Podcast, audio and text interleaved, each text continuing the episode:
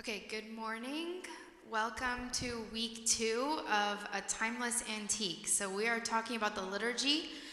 Last week, we discussed the history of litur- the liturgy, the origins of it, where did it come from, how did it start. Um, let's briefly just review that really quick. So, we said this sacrament, which by the way, let's discuss really fast what is a sacrament? So, a sacrament is an unseen act of the Holy Spirit through a seen action of the church. Okay, so on Sunday, what we see is we see the priest, we see the deacons, we see bread and wine, and the unseen act of the Holy Spirit is the transformation of that bread and wine becoming the body and blood of Christ. So in each sacrament, there is an unseen portion and a seen portion. So this sacrament covers the whole dimension of our Christian existence. We're talking about the liturgy. The significance of what it means to be a member of the church, what it means to grow in the image and likeness of God, what it means to love God and our fellow man, and what it means to receive the continuing presence of the Holy Spirit in my life. Okay, so this is the, the whole sacrament of the liturgy in a nutshell. We also discussed that in the very, very beginning, during the time of the temple, this was the, the, the beginning of where um, the liturgical interaction with God happens. He gives his people, by word of mouth, exactly how they should worship him and how they should dine and meet with him in the temple. Then from that, we see the Jewish form of worship in the synagogue, and directly from the synagogue worship is where we get our liturgy today. Of course, there was a lot of um, little minor changes that happened, but the basis and the foundation came from that synagogue worship, and we saw how it came directly from um, the mouth of Christ during the Last Supper with his disciples. Okay, this week, warning. we will be saying the word symbolizes and represents a lot today, okay? So before, let's just get some uh, uh, definitions out of the way. So, a rite, what is a rite? So, in Arabic, rite is taqs, and in Greek, it's taxis, and these are, this means a system. Okay, so the liturgy is full, is a system full of symbols, from the shape of the church to the utensils being used to the order of um, the, the deaconship, the priesthood, and then their vestments. There are so many symbols that happen during the liturgy. Everything we do in the liturgy, from the from the from the verses that we read, from the prayers that we pray, everything has a meaning. Everything is done for a purpose. Okay. So now, rites to rituals, and I apologize for the technical issue. Um, 40 days after the resurrection, we read in Acts 1 3, Christ gives us, continues to give, so it, it wasn't just in the Last Supper, he showed them what to do and then left them to their own devices and to figure things out.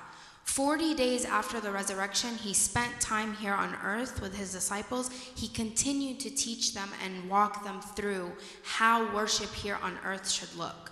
Okay, so the verse Acts 1 3 says, To whom he, Christ, also presented himself alive after his suffering by many infallible proofs, being seen by them during 40 days and speaking of the things pertaining to the kingdom of God.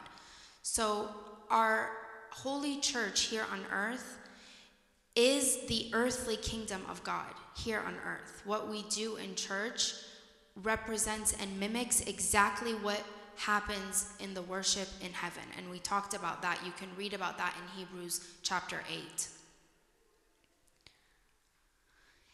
It continued these teachings and how we should conduct ourselves in our church and in our liturgy continued through the apostles and then in future generations. So, St. Paul to the early Christian church says, For I received from the Lord that which I also delivered to you. So there was no there was no break in translation. It just continued from Christ then through the apostles and it continues today.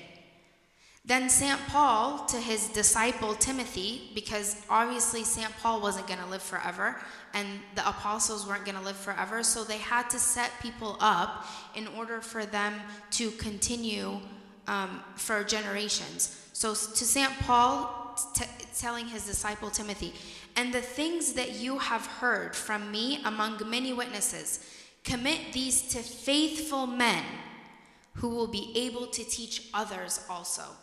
So here we see the continuation from generation to generation in keeping the, or, the origins of the liturgy from the time of Christ. Okay, the liturgy actually starts Saturday evening, not on Sunday. So remember how we talked about the Jewish day. The way the Jewish day works is the day starts from sunset the day before. So Sunday actually starts the evening of Saturday at sunset. Okay, so our so we continue this same um, tradition. So Sunday, the liturgy of Sunday starts Saturday evening with Vespers. Okay, and that's raising of incense, and then midnight prayers and praises. We're not going to talk about Saturday today, but um, I want you guys to know that that is part of the liturgy. And, and actually, in the monasteries until today, they still continue where there's no going home and sleeping. They just go through the night. And so it really starts Sunday, Saturday night and goes all the way through Sunday. Sunday, we have Matins, which is also raising of incense. So Vespers is evening raising of incense, and Matins is morning raising of incense and then liturgy of the word and liturgy of the faithful. So we'll go into this a little bit deeper, but this is just the simplest format of what the liturgy looks like.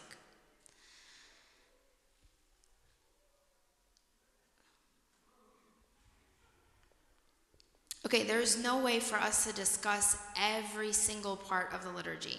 So I want to just highlight bits and pieces for us to kind of just be like catch our attention while we're standing on Sunday. It's long. We might not know what's going on. We might not know what's happening. So let's just highlight some parts. Of course, all parts are important, but let's just highlight some parts for us to um, grab our attention on Sundays. So let's talk about matins. So morning raising of incense. Two fun facts before we talk about um, matins. So Matins can be prayed by itself in and of itself. So it can be a service in and of itself, but you cannot have a liturgy without matins. So you can pray matins without a liturgy, but you can't pray liturgy without matins. And then, does anybody know what mat, the word matins means? Anybody? Okay, it actually means the morning song of birds. So, just like the birds are waking up in the morning and you hear their morning sound, we too are waking up early with the morning incense of prayer with the birds, singing with the birds. So, I thought that was a interesting fact. Okay, so what is matins? What is it? So, like I said, raising of incense. You, the use of incense is not something that we decided to do to make the church smell nice. Okay, this is something that we see in biblical rituals, okay, all the way back in the time of Christ, and like I said, in the synagogue. This is something that was being used. You can read a lot about the, the use of incense, especially the use of incense with worship, in Revelations chapter 8. So, what is it? It's the introduction and preparation for the liturgy. So, that's the reason why you cannot have a liturgy without matins. And then it requests the Lord's blessing on the service that's about to happen. It requests that the Lord comes and bees and, and is with us while we are continue while we start the service. So the the raising of incense is a lot of prayers and praises and it's literally like the, the song of the birds in the morning. And we are beginning our Sunday service with that same mentality and that same spirit. So, uh, one of, one of the, the, the praises that we do called the morning doxologies, which the word doxology just means a short hymn. So the one of the the morning doxologies we do is we we are praising or we are asking for the intercession of the saints and Saint Mary. So we are literally greeting them as if you would greet someone in the morning, telling them good morning. And we are greeting these saints and asking them to come and be with us because they are here. They're here praising and worshiping with us. So I thought that was a nice point that we should all remember that when you come and you're praying, it's not just you by yourself, but the, the saints are there with us. And so when we ask for their intercessions, it's because they are there with us. Um, another very important thing that we do during Matins is that we, we pray the prayer of thanksgiving. Every single service in the church, whether it be a wedding, a funeral, um, any, any a, a liturgy, a baptism, any service that we do in the church, we start with a prayer of thanksgiving because we thank God for everything and in everything, whether it's good or bad. So, and, and we, we recognize that the good and the bad comes from, from the Lord. So, no matter what service we're doing, like I said, whether it be a, a joyful wedding or a funeral, we are thank we, we start off by thanking the Lord because all things, good or bad, come from Him. So we thank Him for all of the things that, that we partake in because all of it is according to His will. So the morning of th- the, the, the prayer of thanksgiving is, is, is in the prayer of, of uh, the raising of incense in the morning and also in the evening because that's a separate a separate service. So after the, the Thanksgiving prayer, you'll see the priest gets the censer and he'll put five spoonfuls of incense in the censer. And this represents one of each of these five men that we see in the Bible who gave an acceptable sacrifice. So our priests are the continuation of those acceptable sacrifices that we see in the Bible. Okay, so Abel, Noah, Melchizedek, Aaron, and Zacharias. Okay? So when you see the priest putting those five spoonfuls, it's um, on the name of each one of these men. Okay, I want to just kind of, that's great. Abuna's doing this, the priest is doing this, the deacons are doing this. What is my part during the, the raising of incense? What's my part? This is a time of prayer. All parts in the liturgy is a time of prayer. But I want us to focus on a couple of things to pray for. So during this time, pray for the world. We say a lot of litanies during this time. So the litanies are small prayers for different things, and we'll go more in detail of that as our talk continues. But we are praying for the world. So pray for your church, pray for your priest, pray for the deacons, pray for the servants, pray for your family, pray for the whole world during this time. Anytime you see incense being used in the church, this is a time for you to take intercession from the saints. And it's funny because when we're little, you know, you have your grandma telling you, pray, pray. And my grandma always used to tell me, do you see the incense going up? There, the incense is taking your prayers, and, and the, the saints are taking your prayers and the incense and taking them up to the throne of God. So, small visuals like that that we see, keep those visuals in mind and make that incense going up to be a, a reminder for us to pray and to send our prayers up in that incense. I remember, so remember we said Matins can be prayed in and of itself as a service. I remember always seeing this lady, she worked on Sundays, but she would always come and pray in Matins and then she would leave right after. She, re- she recognized what a great service just that small 30 minute prayer is. She would literally come, pray the, the Matins prayer, and then she would leave. And I was always like, what is going on with this lady? Why, does, why is she not staying for the whole liturgy? And she had to work, but she, but she felt within herself to come and to just pray the Matins prayer was enough blessing for her on, on a Sunday. So it's very it's a very very important time for us to come and to pray. Another thing I want to say about raising of incense, a lot of the time you'll see people as soon as as soon as the priest gets the the censer that they'll start standing up and doing the sign of the cross. A lot of people think that this is out of reverence for the priest, and no offense to the priest, we love them very much. But this is so much more than just reverence to the priest okay? And I remember um, Father Luke, uh, the late Father Luke, he would always he would always say, when the priest is censing, this is a time for us to accept blessings from from from the Lord. Are you going to sit and take your blessings while you're sitting down in your chair? Of course not. You're not going to take a blessing from God while you're sitting in your chair. And so, if we have this understanding of this is a time for me to pray and this is a time for me to accept blessing from God, I'm not going to feel like this is a time for me to sit back in, in my chair. Okay? So, just like we ask God's blessing on the upcoming liturgical service, ask God during this time to open your heart and open your mind and be ready for the service as well.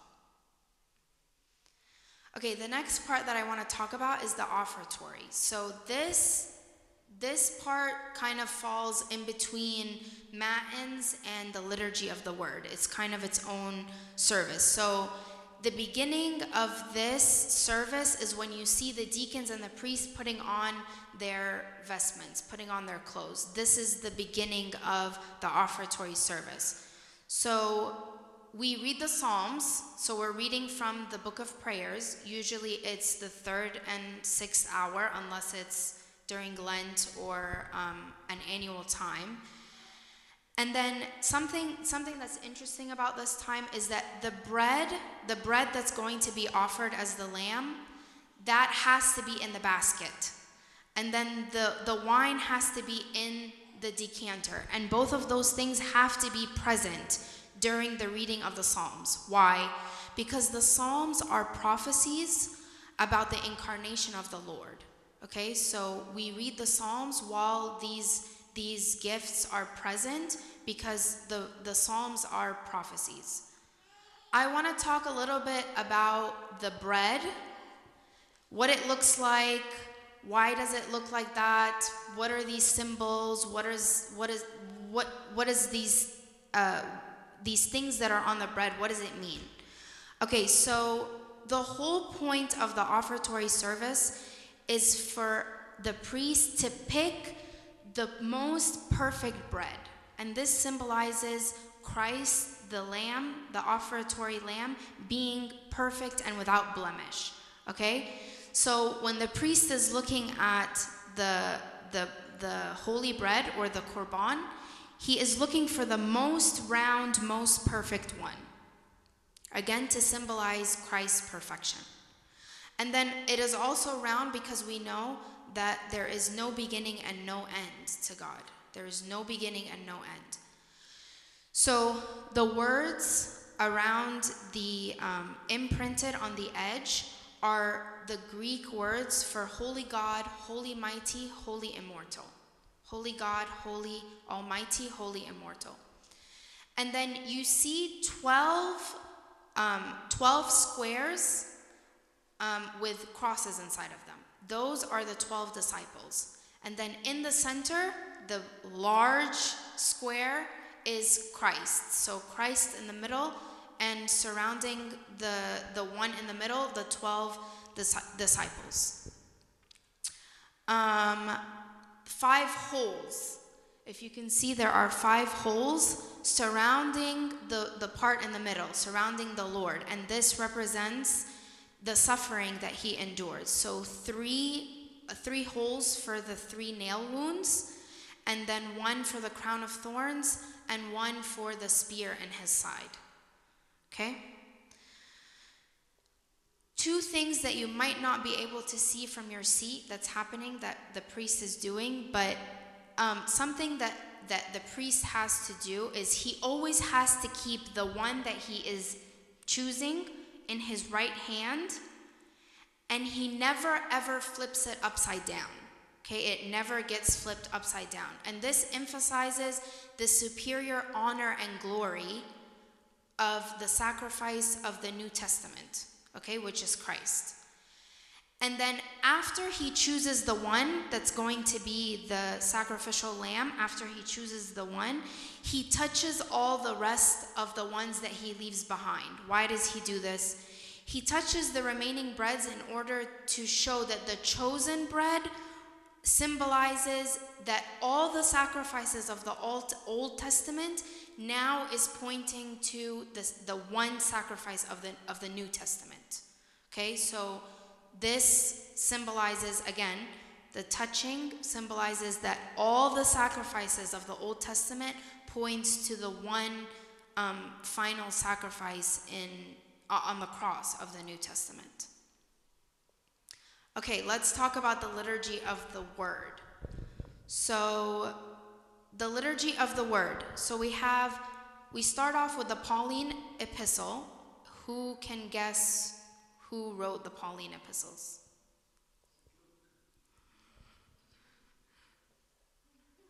The Pauline epistles. St. Paul. So the Pauline epistles were written by St. Paul. So we'll read an epistle by St. Paul. And then the Catholic epistle is read. And then the Acts. And then the Synaxarion. And then the Gospel. And then the Sermon. So let's go over each one really quick. So the Pauline during the Pauline epistle, the priest will cense around the whole entire church. Okay? And this this represents the, the preaching of the gospel going through all the nations, okay, to all the nations. The Catholic epistles, there is no censing. Um, this is these are universal. They were not written to a specific uh, group of people. They were not written to the Galatians or the Corinthians, or it was not a, a, a specific group of people. It was written to all nations. And then Acts for the Acts. So the Acts are all about the Acts of the Apostles. So their, their, um, their preaching was limited to Judea at that time. And so you'll see the priest censing only in the front of the church. He doesn't pass the front pews of the church. And so that's the reason why. For the Synaxarion, um, these are the, da- the daily commemorations of the saints. If ever you have a question about when a saint lived or what a previous life of a saint looked like, you can always find it in the Synaxarion. And then the gospel. I want to read to you guys what the priest says, the, the praying, the prayers that the priest says in order to um, set up the gospel. Okay, these are his words. O Master, Lord Jesus Christ, our God, who said to his saintly honored disciples and holy apostles, Many prophets and righteous men have desired to see the things which you see and have not seen them, and to hear the things which you hear and have not heard them. But as for you, now this is switching. Now, now the priest is talking to you okay? But as for you, blessed are your eyes, for they see, and your ears, for they hear. So now, so the priest is first talking to the Lord. So many prophets have wanted, they wanted to see, they wanted to understand what was happening, and they couldn't. And then the priest is talking to you.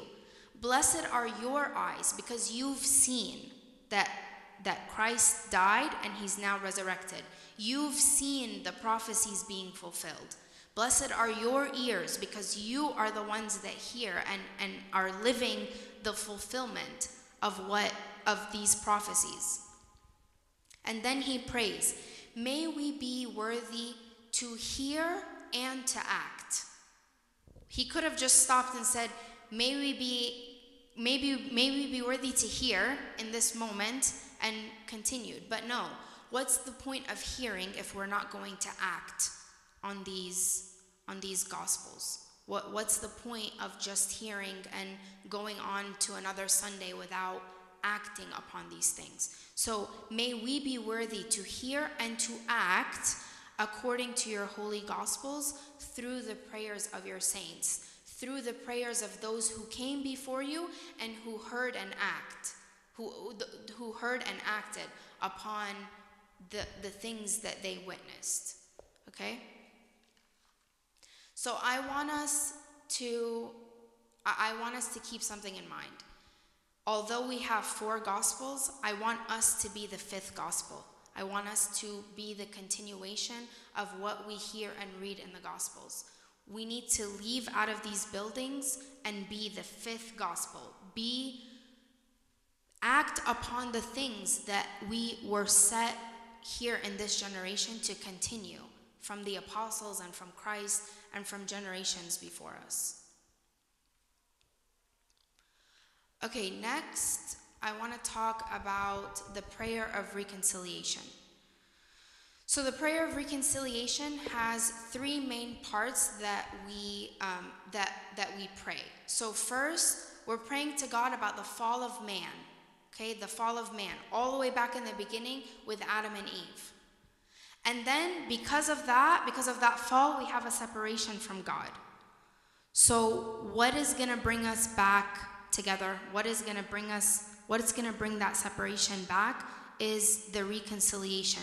And we do this with a symbol of greeting one another with a holy kiss. Another story from my grandma, something that I witnessed, and it, it put into perspective how important the prayer of reconciliation is, not only between me and God this way, but between me and my fellow men this way.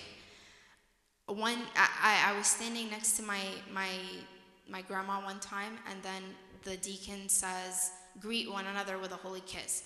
And she leaves, and this was like but before the time of COVID, and we were like splitting for real, like men and women were split. She goes over to the men's side and she's like greeting someone, and we're like, What in the world is she doing? Like, why? Why did she go all the way on the other side? So, of course, after we had to ask her, like, what's up with that? Like, why did you go all the way over there? And she said, I heard that he was upset from me. I did something or I said something, I forgot what it is now, and he was upset from me. And she could not partake of communion knowing that that person was upset from her. And that really, really put into perspective the importance of reconciliation. Again, not only between me and God, but between me and my fellow men. How can I be reconciled with God if I have something between me and someone else? So, this is a very dramatic and very drastic example, but this just shows the importance of reconciliation, especially when we are going to be reconciled with God. Okay, I'm sorry. I the rest of the PowerPoint is not there. I don't know what happened there, so you'll just have to uh, forgive me and listen to my voice without any visuals. Um, so, a fun fact about the prayer of reconciliation. So, during Holy Week on uh, Covenant Thursday, we have a liturgy, but we do not pray the prayer of reconciliation because we have not been reconciled with God because there is no there has not been any death on the cross yet. So we become reconciled after the death and resurrection of Christ. So on Covenant Thursday or Holy Thursday during the Holy uh, during Holy Week, we do not pray the prayer of reconciliation. So just a fun fact for you. Okay, the next part I want to talk about is the heavenly hymn. This is personally my favorite part of the liturgy because now everything that that that we've been doing up until this point is all visual things that we're doing here on earth. So now we're seeing the priests censing and we have the deacons going up and, and reading from from the book for the liturgy of the word. But here now for the heavenly hymn, we hear the priest saying, Lift up your hearts. and we respond, we have them with the Lord. So, why does the priest say, Lift up your hearts? During this time, it's as if I heard I heard a priest describe this one time. It's as if the whole church now is floating up to heaven. Like now we are floating up to heaven during this time. So the priest is saying, prepare your hearts for this journey. Prepare your hearts for this this journey pretty much of us going from here on earth to now we are focusing on things up in heaven.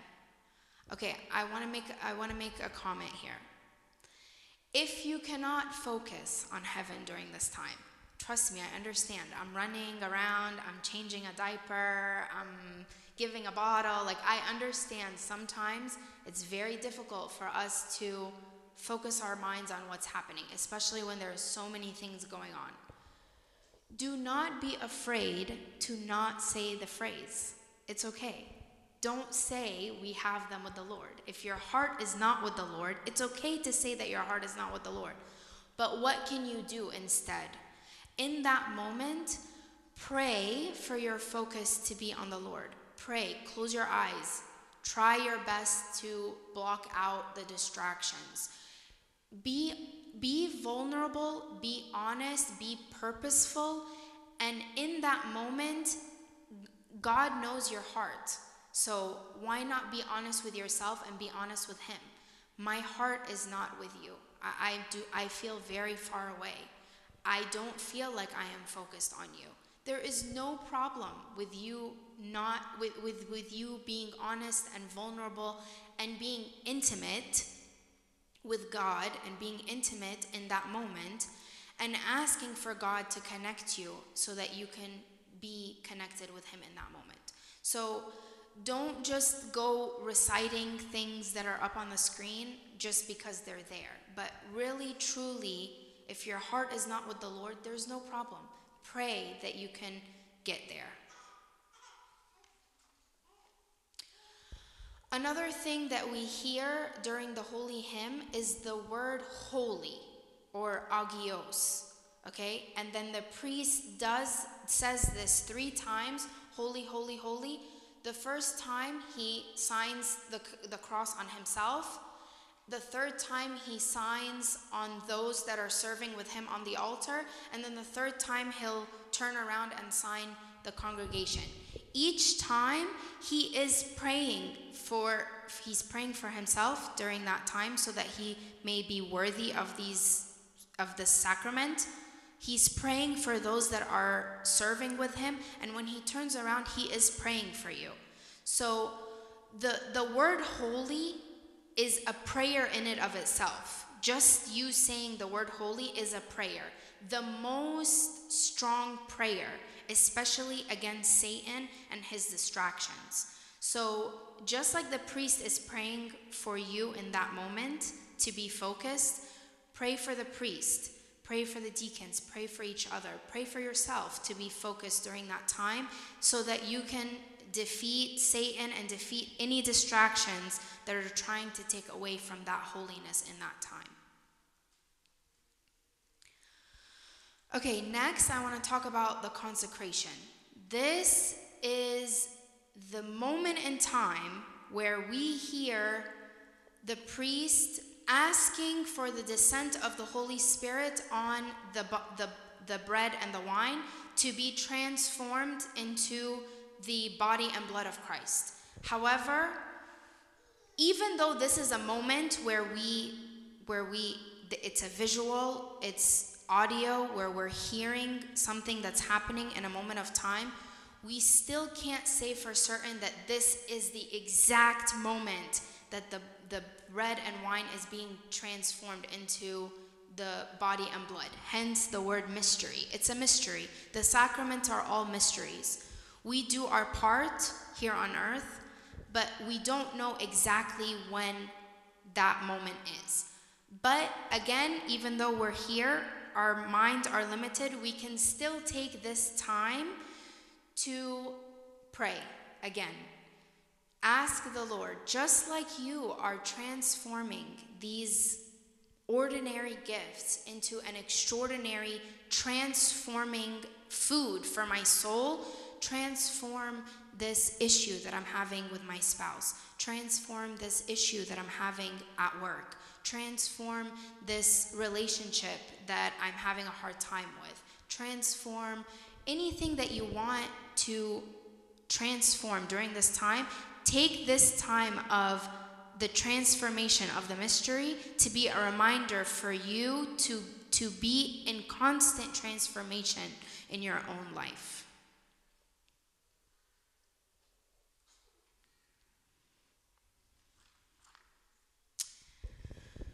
Okay, then we have something called the commemoration. And I have to admit that as a little child, I always used to say, why do we have to go through all the saints every Sunday? We have to go through all of their names. And it was like, you know, as a little kid, you want to just find any excuse of what can be taken out to make the liturgy shorter. This is actually a very, very great time for us to take an intercession, not only from a specific saint, but from a saint that may have overcome something that you are going through. So I know in one of the talks, of um, the eight, y'all were talking about St. Moses and how he was a great example of how not to judge. If I'm having a hard time judging my fellow man, what greater person to ask for their intercession than, than St. Moses, someone that was the, the, the perfect example of not judging. So take this time during the commemorations of the saint of the saints to take their intercession, especially if it's for something in particular that you're working on in your life. Um, I, I want to read a verse to also show what an importance it is for us to take the intercessions of the saints. This is in Hebrews 12 1 through 4.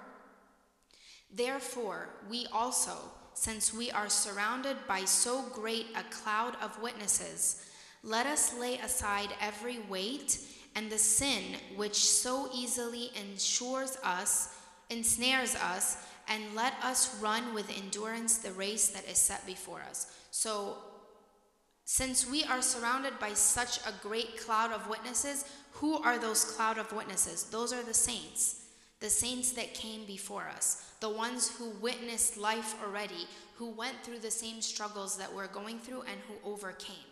So take their intercession, take their examples, and help apply them in your life. Okay, another part in the liturgy where I personally, as a young child, checked out. So the fraction prayer, right before communion, this is like a time where we're like telling our kids, okay, it's almost it's almost communion time. It's abuna's almost done, you know. So it can feel like a big long prayer that just goes on and on and on if we don't truly know the significance of it, okay? So the reason why it's called the fraction prayer is because during this time, the, the body is being fractioned to symbolize the suffering of, of Christ. And then Abuna now is fractioning the, the body in preparation for communion. So, this is why it's called the fraction prayer. There are two purposes for the fraction prayer. First, again, it's thanksgiving to God for this inexpressible gift that we're about to partake of.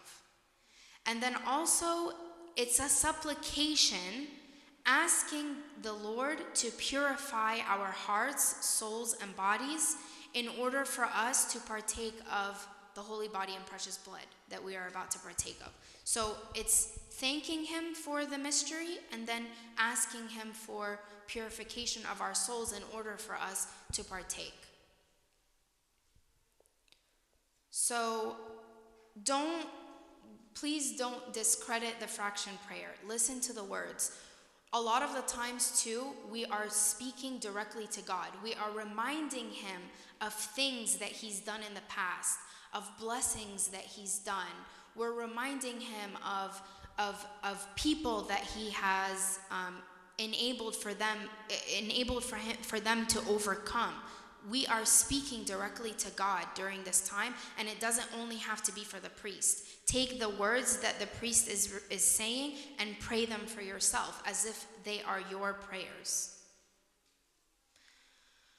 Okay, and then finally, when you hear the priest saying, Amen, amen, amen, I believe, I believe, I believe, and confess to my last breath. This is the confession prayer. Now, this is the time where you're gathering your kids, taking your shoes off, we're getting ready because Abuna's done. We're about to take communion. I challenge you to pause during that time, okay? I know it's very tempting. The liturgy is in our minds, it's over. We're about to start communion. We're starting to gather up ourselves, take our shoes off. But I challenge us to stop and to pause during this time. Listen to the words that are being said. And then this is your last chance to meditate, to pray, and to self examine. Are you approaching the mysteries worthily?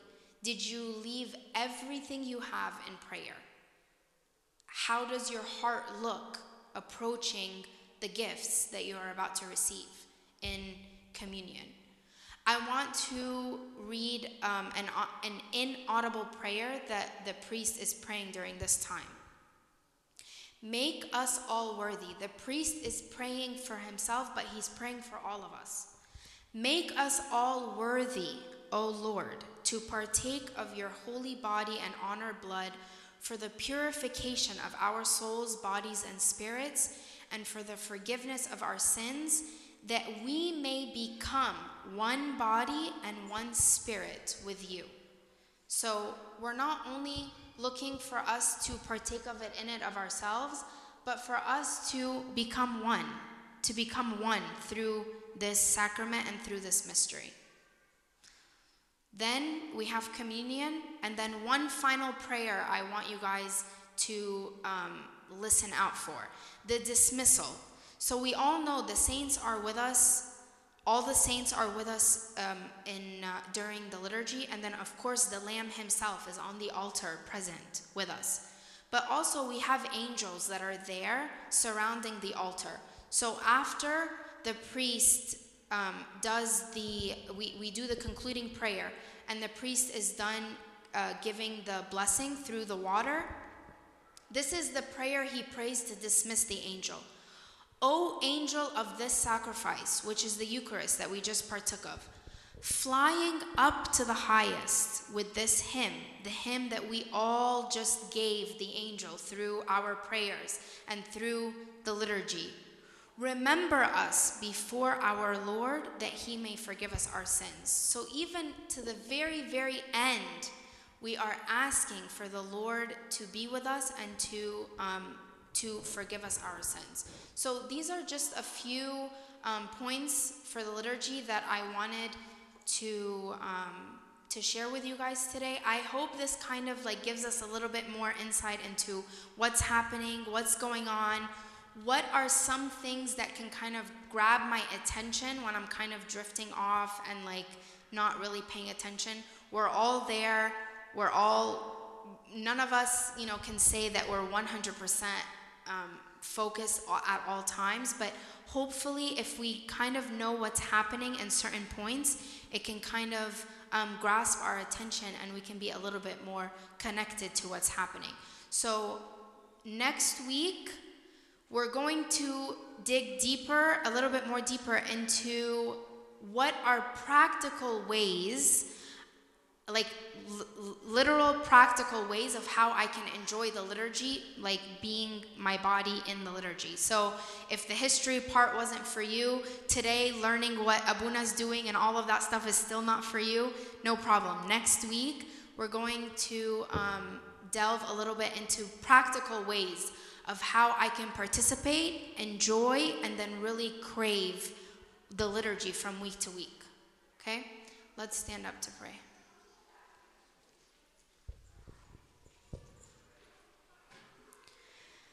In the name of the Father, the Son, the Holy Spirit, one God, amen. We thank you, O Lord, again for this time that you give us to step away from life and from the busyness of what's going on, to come and to hear your word, to partake of your holy body and precious blood. We thank you so much for the gifts that you give us, not only on Sundays, but always. And we ask you to please open our hearts, open our minds, open our eyes to the blessings that you give us the intimacy that you crave to have with us during the liturgy and throughout our relationship with you.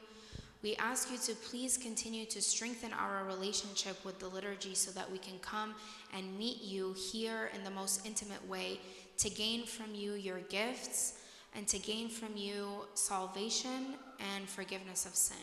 We ask all these things through the intercession of St. Mary. Saint Moses the Strong, Saint Mark, the Beholder of God, and all your saints, hear us as we pray together thankfully. Our Father, who art in heaven, hallowed be thy name. Thy kingdom come, thy will be done, on earth as it is in heaven. Give us this day our daily bread, forgive us our trespasses, as we forgive those who trespass against us. And lead us not into temptation, but deliver us from the evil one.